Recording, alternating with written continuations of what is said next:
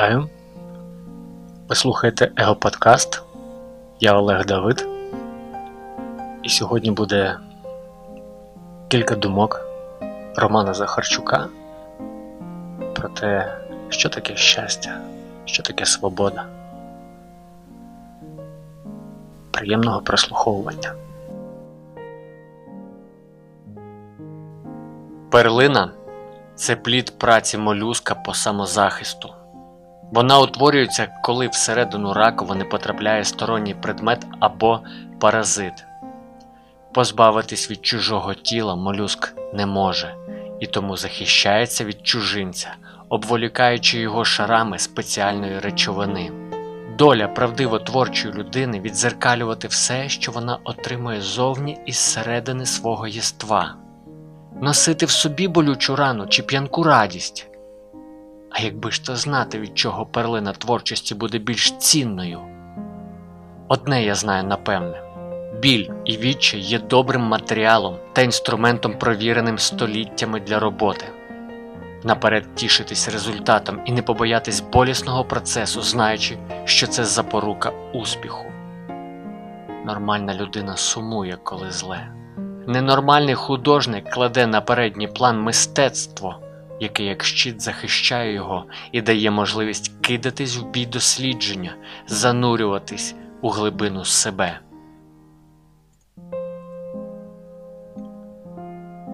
Свобода в стосунках це коли близька людина спонукає тебе до такого рівня свободи, про який ти і не мріяв, боявся признатись собі. Свобода стосунків це хвилююче відчуття що вдалося розтопити кригу скутості, яка була нав'язана близькій людині нормами натовпу. Тепер границі встановлюють тільки двоє, змагаючись, хто зробить їх якомога ширшими.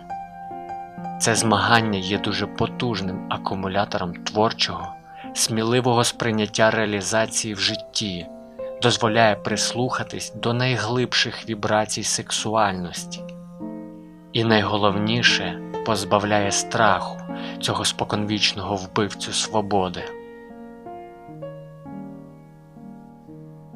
Мені дуже відомий такий стан аморфного існування, поплескування по плечі, бравурне все манеться близьких або клин клином вибивають, ще більше загострює порожнечу. Все, що сказане вголос, вже неправда, стверджують філософи. Якщо уявити, що пульсація життя це лінійка з позначками, то на ній обов'язково повинен бути нуль, інакше нею нічого не можна виміряти. Ця нульова фаза в житті щось дуже особисте, адже залишаєшся з Всесвітом вищим розумом наодинці, впускати туди будь-кого з людей дуже небезпечно. Я боюся залежності від втішальника, втішальниці.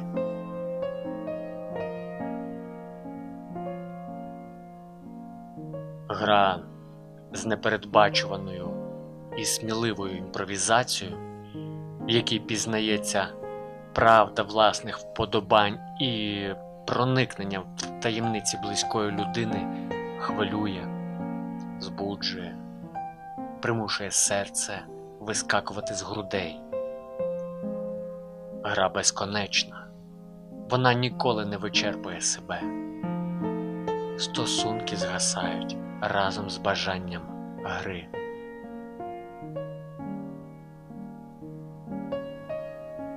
Коли тихе, затхле болото повсякденності раптово перетворюється на шторм в океані фантазій образів, коли рух олівця і пензля влучно потрапляють в ціль задуманого, коли глина покірна в руках, як жінка вмить любощів, а потім оживає в бронзі камені плоть, коли словом дотиком потрапляєш у всесвіт, близької людини і хочеться там залишитись. Напевне, так. Щастя це мить усвідомлення власних можливостей.